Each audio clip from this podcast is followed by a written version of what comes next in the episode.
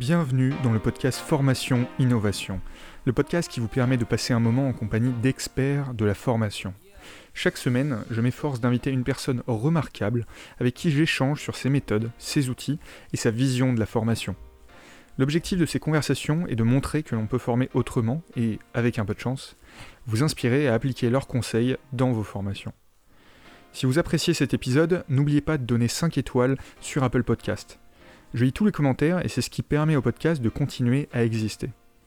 Vous retrouverez les outils, livres, personnes et autres sujets évoqués pendant le podcast sur formation-innovation.com. Bonjour Franck, comment, comment vas-tu? Bah, Très bien et toi? Super. Est-ce que euh, tu, peux te présenter et décrire un petit peu ce que tu fais chez AlgoSub, s'il te plaît? Ouais, alors je vais essayer d'aller vite parce que bon, j'ai quand même fait beaucoup de choses, mais en gros, le fil conducteur, c'est que j'ai fait toute ma carrière dans le monde du logiciel et des startups. Euh, j'ai commencé très jeune, hein, puisque j'ai commencé à programmer quand j'avais 10 ans, j'en ai 51.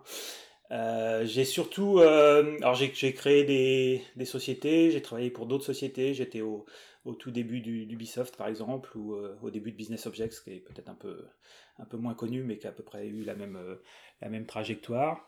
Et en fait, euh, bah, tout au long de ma carrière, je me suis rendu compte que c'était compliqué de, recruter des bons développeurs et que les jeunes diplômés étaient notamment euh, pas très opérationnels.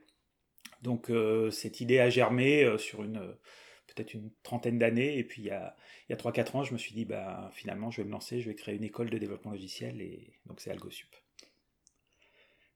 Ok, alors on va, aller du coup un petit peu plus loin. qu'est-ce qui, qu'est-ce qui a été l'élément déclencheur? Pourquoi à un moment tu dit vas-y c'est le moment, je vais créer l'organisme de formation? En fait, l'école plutôt. alors j'avais j'avais créé plusieurs sociétés. J'en avais créé une en Angleterre, aux États-Unis et que, que j'ai vendue en quelque chose comme 2001. Et puis après, on, moi j'avais un peu de temps, un peu de moyens. avec ma femme, on s'est dit tiens on pourrait voyager. Et donc on a fait un tour du monde de deux ans, on a fait euh, six, mois en, six mois en Australie, six mois en Inde, six mois en Amérique du Sud, six mois en Afrique. Et aux au trois, quarts du, au trois quarts du voyage, on s'est dit, tiens, où est-ce qu'on va habiter euh, après quoi? Sachant qu'avant, on habitait à moitié à San Francisco, à moitié à Londres. Et donc on a hésité entre ben, Sydney, parce que c'était sympa, Buenos Aires, c'était pas mal, Bombay, c'était intéressant, et pourquoi pas euh, Bourges. Et en fait, c'est la maison des arrière-grands-parents de ma femme qui tombait en ruine. On s'est dit, on n'a nulle part de spécial où aller, on va se poser là, on va retaper la maison, et après on repartira, euh, bon, vraisemblablement habiter à l'étranger. Et puis en fait, on ne sait plus, donc euh, c'était, on a fini notre tour du monde, on a fait six mois en Afrique, et puis on s'est installé euh, à côté de Bourges en décembre 2003, et, on y est toujours. Et puis maintenant, on a des, une quinzaine de ruches dans le jardin. Enfin voilà, c'est compliqué de déménager. Et, et moi, j'ai télétravaillé, c'est-à-dire que j'avais des, je développais des logiciels, j'avais des clients dans 40 pays, je devais en avoir deux en France, et je faisais tout ça à distance euh, depuis chez moi. Et puis il y a bah, 4 ans, il y a eu l'élection de, Trump, et puis le, Brexit. Et en fait, ce qui s'est passé, c'est qu'il y a des gens qui avaient des, visas en bonne et due forme qui sont fait refouler à la frontière aux États-Unis. Et donc, euh, moi, mes clients ont un peu paniqué. Ils se sont dit, bah, on veut bien travailler à distance, mais qu'avec des Américains, parce que s'il faut qu'ils viennent ne serait-ce qu'une fois par mois, on ne fait pas de problème. quoi.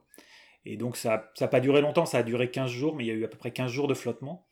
Et je me suis dit, tiens, je vais m'intéresser au tissu économique local parce que par snobisme, je m'y étais jamais intéressé. Enfin, tout le monde m'avait dit, il se passe rien euh, dans le centre, enfin, autour de Bourges, il se passe rien. Et donc, euh, je les avais crus.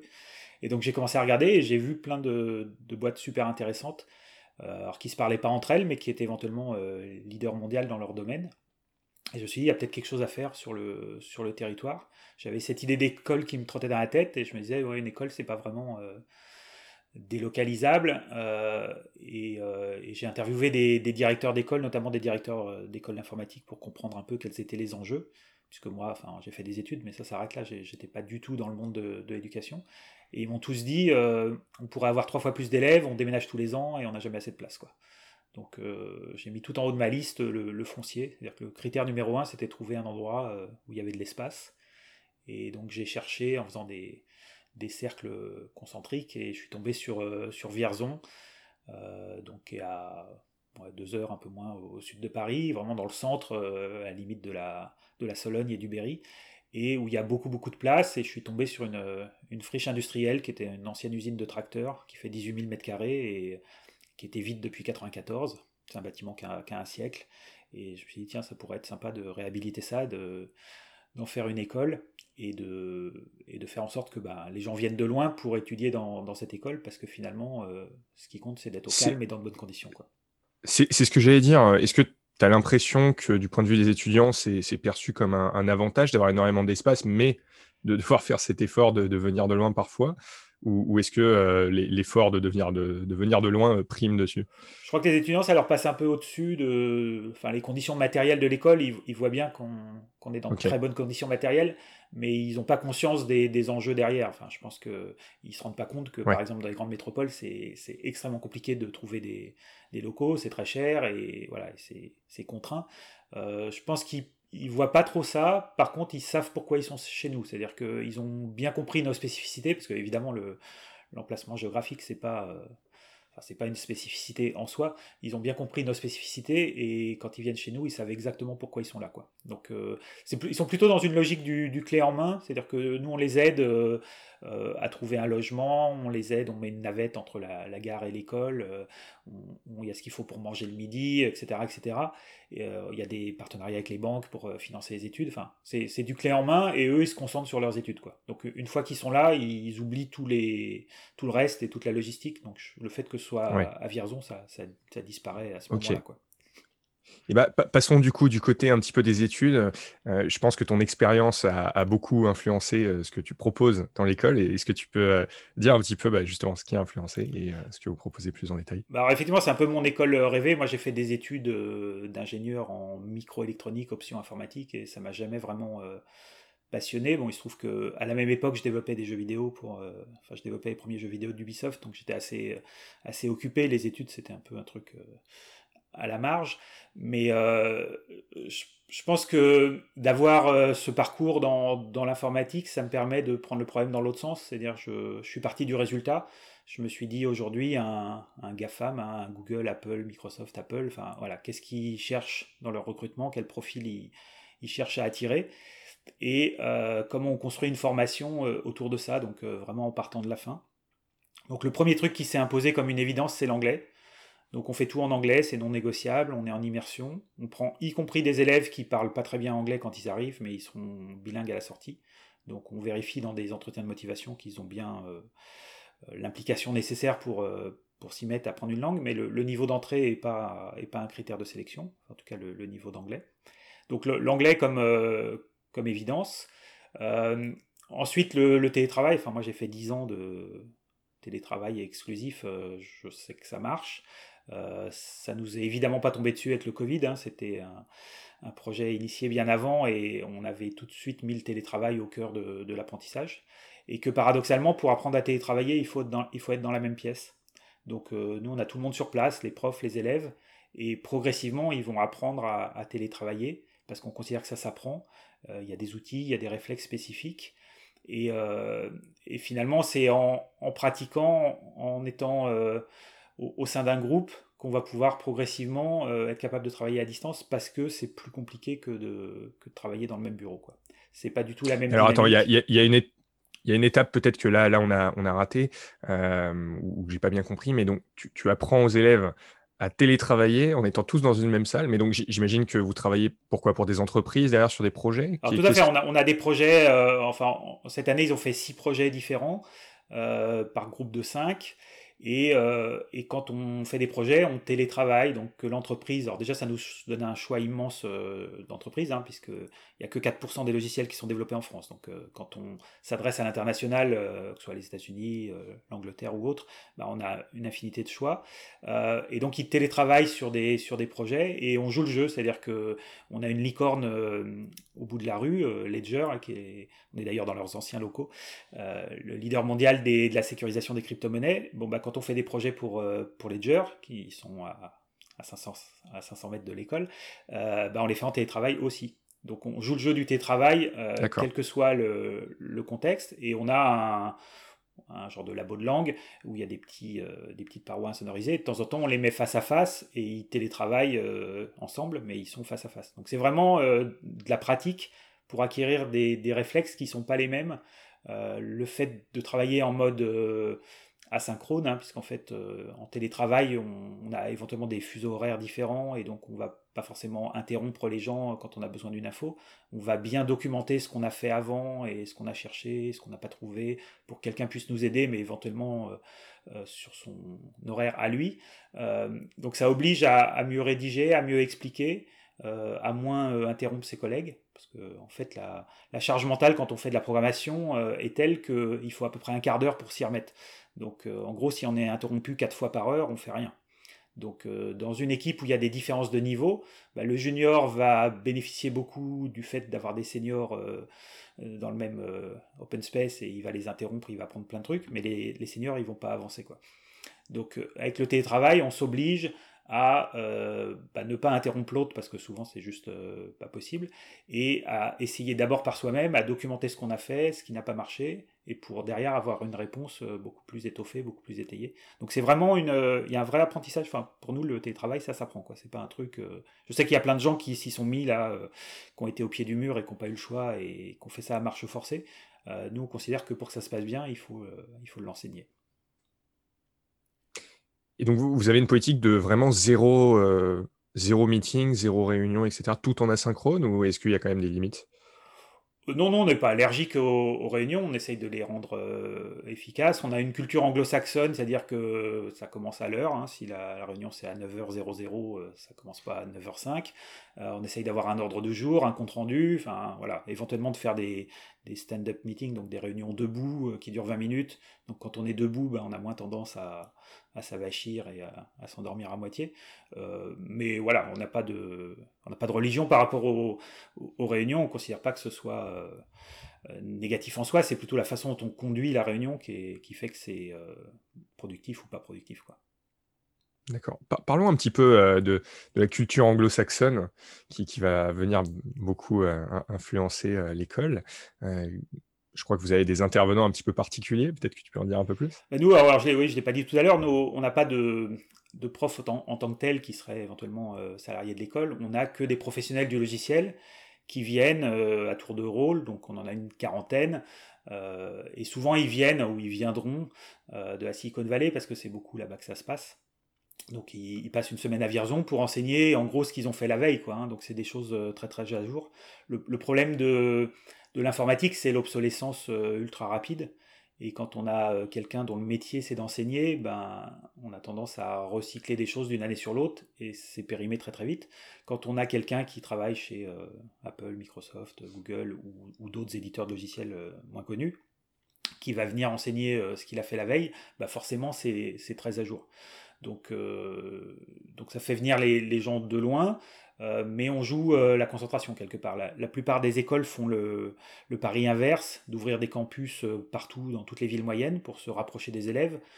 nous, on considère qu'on ne peut pas avoir les meilleurs profs au monde si le matin ils sont à Albi, l'après-midi ils sont à Troyes, le surlendemain ils sont à Dijon. Enfin, donc c'est Vierzon pour tout le monde. Ce sera notre seul campus européen. Donc peut-être qu'à terme, ou probablement qu'à terme, on aura des, campus sur d'autres continents, mais Vierzon, c'est notre campus européen. Donc, les profs viennent de loin, les élèves viennent de loin, et c'est, ça fait partie du, euh, du contrat dès le début. Enfin, tout le monde, euh, tout le monde sait ça. Euh, en gros, les Américains, quand je leur montre Vierzon sur la carte, ils disent ah oui, c'est la banlieue sud de Paris. Enfin, voilà, ça, à leur échelle, ça, pas, ça les traumatise pas. bon, je te cache pas qu'en période Covid, ça a été un petit peu compliqué. donc, on a eu quand même beaucoup d'intervenants très très intéressants, et on a eu recours que deux fois à la visioconférence ou trois fois avec un, notamment un Brésilien et un, Palestinien. Donc euh, quand on a commencé euh, les cours avec, euh, avec Fadi, bah, ça allait à peu près. Puis après, ça a été la guerre et ça a compliqué un peu les choses. beaucoup plus pour lui que pour nous, mais on a réussi à maintenir les, les cours malgré tout. mais on espère que post, post-Covid, on aura plus de facilité à, à faire venir les, les, gens sur place. L'expérience n'est pas la même, quoi. Enfin, d'avoir tout le monde dans la même pièce, ça change tout. Le télétravail, c'est super, mais ça remplace pas le, fait d'avoir été dans la même pièce. Et c'est infiniment plus simple de télétravailler une fois qu'on a déjà passé du temps euh, ensemble. Ouais, il y, a, besoin de cette cohésion euh, primaire. Ok. Euh, et, qu'est-ce qui fait que vous allez chercher les, intervenants dans les quatre coins du monde? Il n'y a, pas des talents en France? Bah, Déjà, on fait tout en anglais. Donc, des gens en France qui parlent bien anglais, ben, il n'y en a pas tant que ça. Il n'y a pas tant que ça, d'accord. Donc ça, c'est premier, premier critère. Deuxième critère, on veut déjà des gens ultra pointus dans, dans leur domaine. Et euh, bah, 9 fois sur 10, ces gens-là, ils sont dans la Silicon Valley. Alors, ils ne sont pas forcément américains, hein, mais ils peuvent, être d'une autre nationalité. Euh, mais ils sont souvent, euh, ils travaillent souvent à Silicon Valley ou ils travaillent euh, à distance.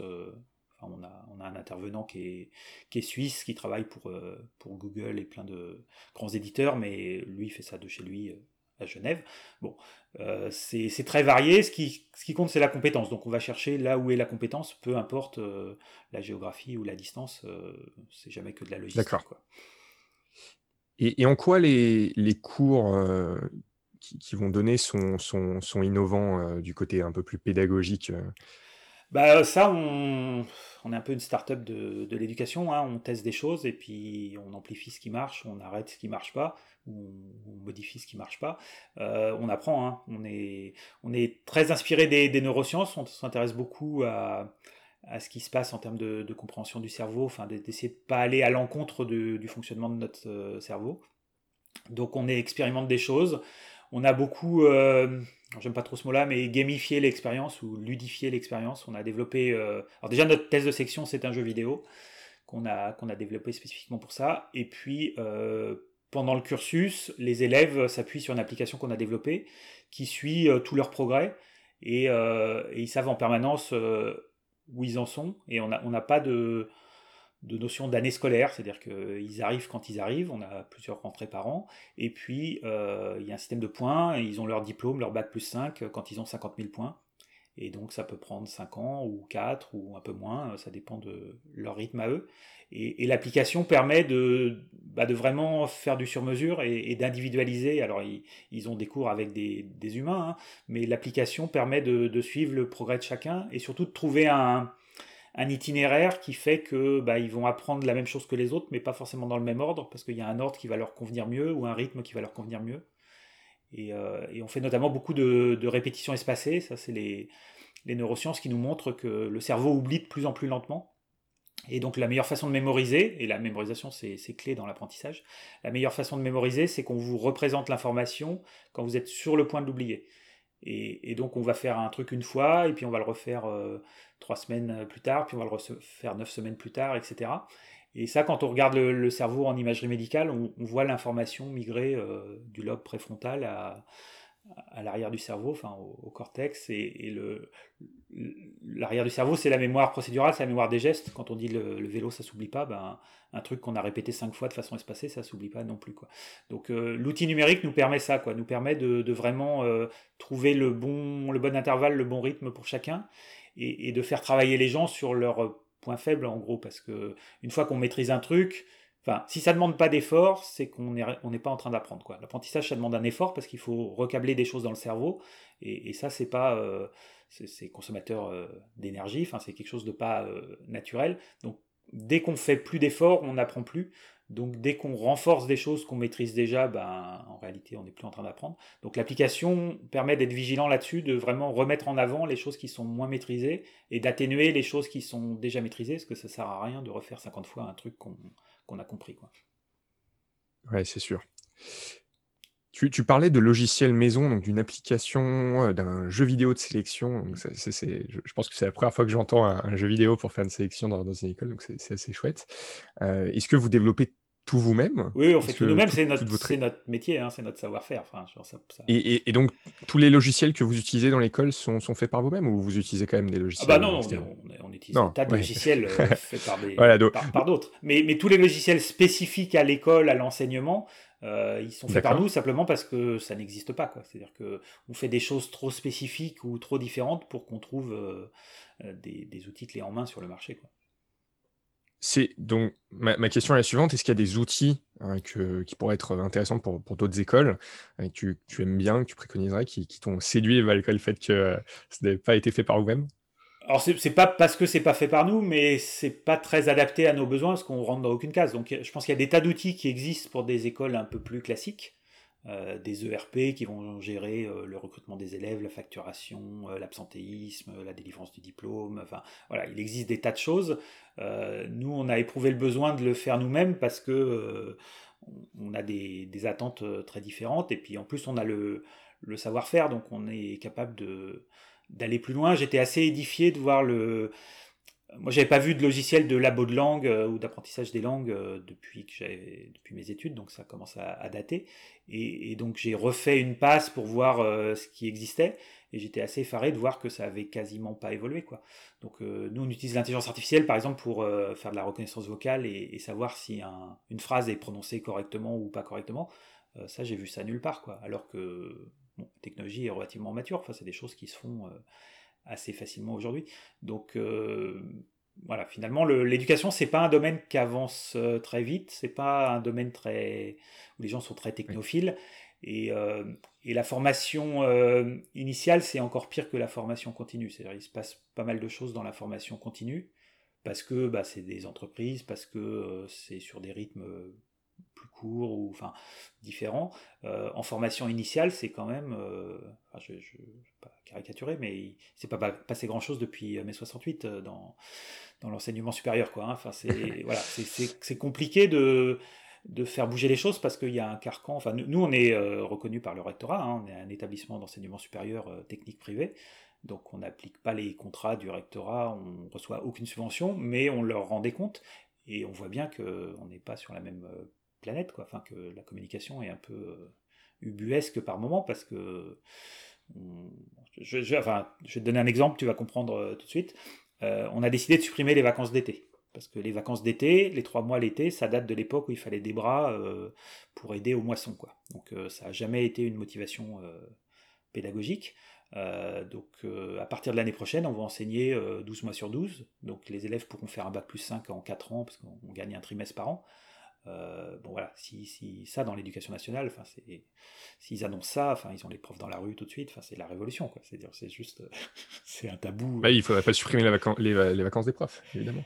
Bah oui, mais ça, veut dire que si on est ouvert 12 mois sur 12 et que 6 mois sur 12 il n'y a pas de prof, euh, c'est, ça pose un problème quand même. Mais voilà, mais tout ça pour dire que quand on met la, la pédagogie ou l'enseignement au cœur du système, on se pose des questions euh, différentes et on arrive à un résultat différent. Parce que souvent, ce qui a présagé à la, la construction de l'école, c'est des contraintes euh, autres. Enfin, c'est des compromis. Enfin, on, le voit sur les, les vacances de ski. Hein. tous les ans, il y a un débat où est-ce qu'il faut des zones, ou est-ce qu'il ne faut pas des zones pour les vacances de février? Bon, bah, l'intérêt des stations de ski n'est pas le même que l'intérêt des élèves. Il y a des arbitrages qui se font, quoi.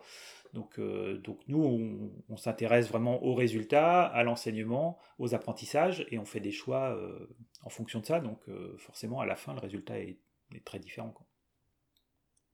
Le résultat est très différent. Il y, a, une raison quand même pour laquelle ça, ça avance pas si vite dans, l'éducation initiale, même supérieure, et, enfin, ailleurs, mais c'est le financement finalement. Et, donc la, la question que je me pose, c'est comment, avec un modèle qui justement ne plaît pas à tout le monde, vous, arrivez à, vous financer aujourd'hui? Euh, En tout cas, que les euh, étudiants puissent financer leur. ouais, alors je ne suis, pas sûr que ce soit l'argent qui distingue le plus les, deux modèles. Il y a juste un modèle dans lequel c'est payé avec nos impôts et donc ça se voit pas, et un modèle où c'est pas payé avec nos impôts et donc ça se voit. Euh, nous, nos élèves, ils coûtent 15 000 euros par an. c'est exactement le coût d'un collégien. Hein, donc il n'y a rien d'extraordinaire à dépenser 15 000 euros par an pour euh, faire de l'enseignement. Euh, plus ça va, plus les gens se rendent compte que l'enseignement de qualité, ça coûte cher. Alors on n'est pas dans les extrêmes américains. Euh, le couple Obama, il a fini de rembourser son prêt étudiant l'année dernière. Quoi. Enfin, c'est les universités à 100 000 dollars par an. Voilà, on n'en est pas là. Mais je crois qu'il y a quand même une prise de conscience que les études de qualité, ça, ça a un coût. Donc nous, nos élèves, ils coûtent 15 000 euros. Euh, on leur fait payer euh, 9500 et on équilibre notre budget en les faisant travailler sur des projets que des entreprises nous, commandent. Donc ça remplace les stages ou l'alternance. On n'a ni stage ni alternance. On a ces fameux projets en télétravail qui sont euh, commandés par des entreprises et qui rééquilibrent un peu notre, euh, notre budget. Donc on, est, on n'est pas encore à l'équilibre, hein, on est dans des phases d'investissement, mais on, va vers un modèle qui, qui se tient, qui est autosuffisant et qui dépend pas de, de, décisions politiques ou de subventions ou de réglementations. Ou, voilà. Donc, euh, a priori, qui a une viabilité plus importante que, que des modèles qui seraient euh, euh, contraints par des réglementations ou des, des opportunités type, type subvention. Donc ça coûte cher. Alors pour pas que ce soit un, un, critère de sélection, on a fait des partenariats avec des banques Donc on a euh, notamment le, Crédit Agricole qui nous suit complètement, qui nous fait entièrement confiance et donc qui prête à nos élèves sans caution. Donc euh, ils assument totalement le risque. Et c'est un prêt automatique, différé. Donc dès que l'élève est pris chez nous, selon nos critères de sélection, la banque ne met pas du tout son nez dans nos critères de sélection. Dès que l'élève est pris chez nous, il, peut avoir automatiquement un prêt étudiant au Crédit Agricole qui est différé de 5 ans. Donc l'élève commence à rembourser quand il travaille. Et on a la chance d'être dans une industrie où on est très très bien payé. Et donc euh, finalement, c'est assez, euh, assez indolore. L'élève va rembourser, euh, je sais pas, 15-20% de son salaire sur les cinq premières années de sa carrière. Et, après, il sera, il sera à jour de, de, son prêt. Enfin, il devra plus d'argent à la banque. Oui, c'est sûr que les, métiers de la tech sont, suffisamment bien payés. Moi, j'aimerais qu'on revienne, parce que je vois que le, le temps avance, sur, sur l'inscription et le, jeu vidéo que vous, utilisez. Alors, comment ça se passe concrètement? Quels sont les critères? Comment, Pourquoi vous avez choisi de, faire ça comme ça et pas autrement? Bah, en fait, alors, il y a plein d'écoles qui se basent sur les, notes, les mentions au bac, etc. Et plus ça va, plus elles s'appuient sur Parcoursup. Alors nous, on n'est pas sur Parcoursup, on a essayé d'y être, mais on n'y arrive pas encore. Ça fait partie des choses très compliquées. Mais globalement, il y, a, un écart énorme entre les matières scolaires et la programmation. Et nous, on s'y retrouvait pas. Enfin, la plupart des gens pensent que l'informatique c'est des maths. Euh, non, à 95%, l'informatique ou la programmation c'est pas des maths. Euh, donc il n'y a pas franchement de matière. Alors maintenant, il y, a des, options. Hein. Il y a un peu d'informatique au bac, etc. Mais c'est très très récent. Il n'y a pas franchement de matière qui se transpose. Et puis euh, le, lycée ou le bac, c'est vraiment se conformer. Quoi. Nous, on cherche des élèves créatifs qui vont prendre des risques, etc.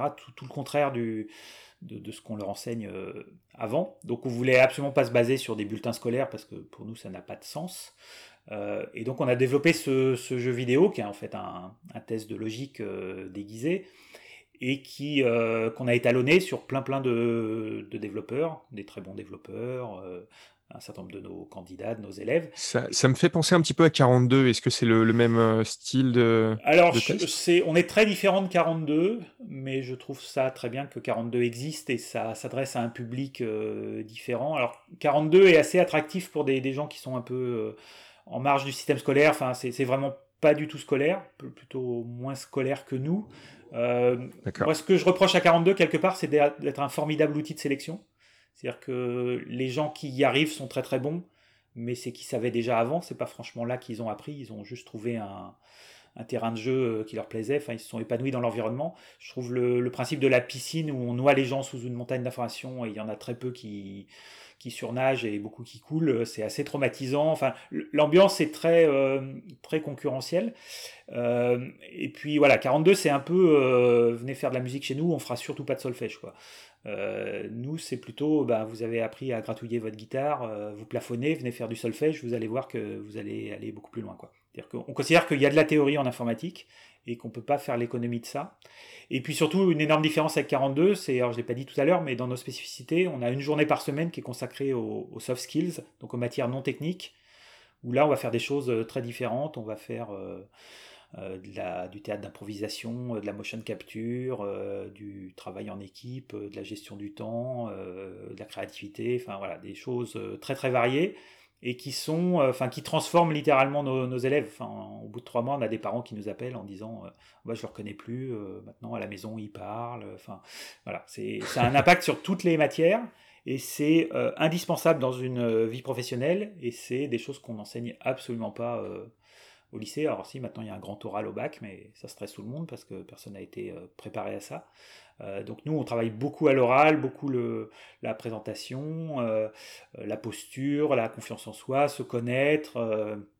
et ça, c'est absolument indispensable. Et à ma connaissance, ça n'existe absolument pas à 42. Enfin, 42, c'est une école de geeks pour les geeks. Quoi. Nous, on forme pas des geeks, on forme des des traducteurs. Quoi, hein. Le développement logiciel, c'est traduire euh, des contraintes euh, exprimées par un humain dans un langage que la machine peut comprendre et inversement euh, expliquer les limites de la machine à, un humain dont c'est pas le métier. Donc apprendre un langage de programmation, c'est un peu comme apprendre une, langue étrangère. donc c'est des métiers de communicants, c'est des métiers où il faut décloisonner, où il faut travailler avec plein de, professions différentes. voilà, c'est tout sauf le, la caricature du boutonneux derrière son écran. D'accord. Je te propose de passer euh, maintenant aux questions de la fin. Est-ce que tu es prêt pour les questions ou j'attends une, réponse un peu plus rapide Ok. Ready? Je suis prêt. Super. Donc la formation dans 10 ans, pour toi, c'est quoi? Pour moi, ce sera un loisir dans 10 ans, la formation, parce qu'on va dans, on, évolue dans un monde où il y aura de plus en plus de temps, parce qu'on travaillera de moins en moins, parce qu'en partie, les machines vont faire un certain nombre de tâches qu'on qui sont dévolus à l'homme aujourd'hui. Et donc, euh, on aura le choix entre regarder une série Netflix et apprendre un truc. Et j'ose espérer qu'il y a des gens ah, ce qui, serait chouette, hein. qui, aimeront apprendre des trucs. Quoi. J'aimerais bien que ce soit dans 10 ans. Je... Ouais, peut-être un tout petit peu plus, bah. mais, mais, c'est la tendance. Enfin, je, je pense qu'on va vers ça. C'est la tendance. L'apprentissage, ça doit devenir un loisir. D'accord. Une personne à suivre dans l'univers de la formation? Euh, moi, j'aime bien les conférences de Jean-Luc Berthier. Il a, je crois que c'est un ancien, je crois qu'il est retraité plus ou moins de l'éducation nationale, enfin je ne connais pas exactement son parcours, mais il est très très pragmatique et il est euh, scientifiquement rigoureux, c'est-à-dire il s'appuie beaucoup sur des travaux de neurosciences et choses comme ça pour essayer bah, de faire bouger les choses et, d'innover dans, l'enseignement, dans la pédagogie. Euh, j'aime bien ces conférences, je trouve c'est assez intéressant. Il y en a plein d'autres, hein, mais voilà, Jean-Luc Berthier. Super. Est-ce qu'il y a un outil euh, digital que tu recommandes? Non, parce qu'on en utilise tellement. Enfin, ils sont tous, euh, ils sont tous importants. Euh. on est assez fan de Slack pour le, travail euh, collaboratif. On trouve que c'est un outil assez génial dans sa simplicité et, l'usage après découle vraiment de la culture qu'on développe autour. C'est-à-dire, il n'y a pas de, c'est pas un outil prescripteur. Il nous impose pas une façon de travailler. C'est très souple. Quoi. Super. Est-ce qu'il y a un livre que tu as sur ta table de chevet? Ah oui, alors j'en ai plein des livres qui. Alors, un livre qui a peut-être une dizaine d'années, mais qui est, qui est super intéressant, c'est Drive de Daniel H. Pink. Euh, c'est sur la motivation 3.0. On travaille beaucoup là-dessus, sur la motivation intrinsèque. En gros, là, je vous, fais le pitch comme ça. Euh, vous allez soit gagner du temps, soit avoir envie de le lire. Euh, la motivation 1.0, c'est euh, je me fais pas manger, je trouve de la nourriture et je me reproduis, hein, donc ce qui, a, marché pendant euh, plusieurs centaines de milliers d'années. La motivation 2.0, c'est le taylorisme, hein, donc le travail c'est pénible, faut contraindre les gens, donc c'est euh, la carotte et le bâton, et, souvent on en est encore là.